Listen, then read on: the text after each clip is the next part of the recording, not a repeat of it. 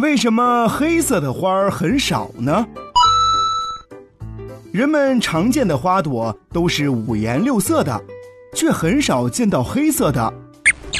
而我们所知道的黑色的花，恐怕只有墨菊、黑牡丹。为什么黑色的花朵这么少呢？众所周知，黑色能吸收太阳中的全部光能，所以在相同条件下。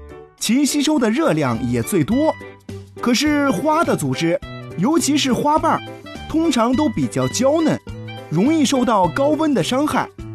而如果花朵是黑色的，它将吸收全部的光波，在阳光下升温很快，它的花瓣的组织也就容易受到灼伤。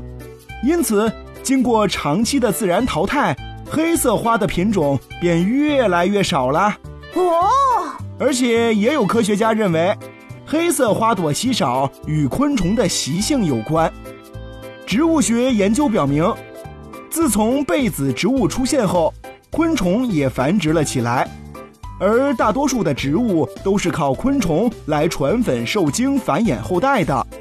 但是与其他颜色的花相比，黑色的花朵不鲜艳，难以得到昆虫的青睐。因而造成其很难完成传粉受精的过程，也就影响了其最终的繁衍。